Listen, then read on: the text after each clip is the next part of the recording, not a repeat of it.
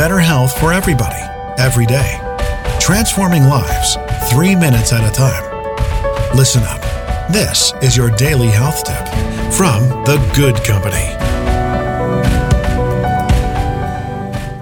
Hey, everybody, welcome back to today's health tip. Happy Monday.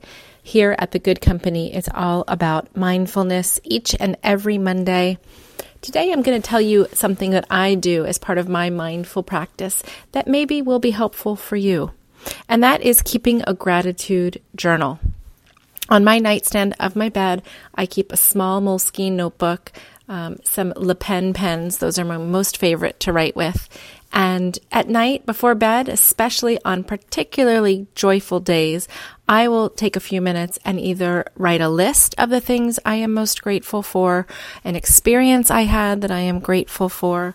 But everything that goes in that notebook is very positive and when I read back shows me how much love and joy I have in my life. Guys, particularly great to grab that gratitude journal when you have a really bad day and still remember the things that you are grateful for amidst all the bad things that might have happened in that day for you. Also, great to leaf back through that notebook on those bad days, remembering the days that were great and what you were grateful for.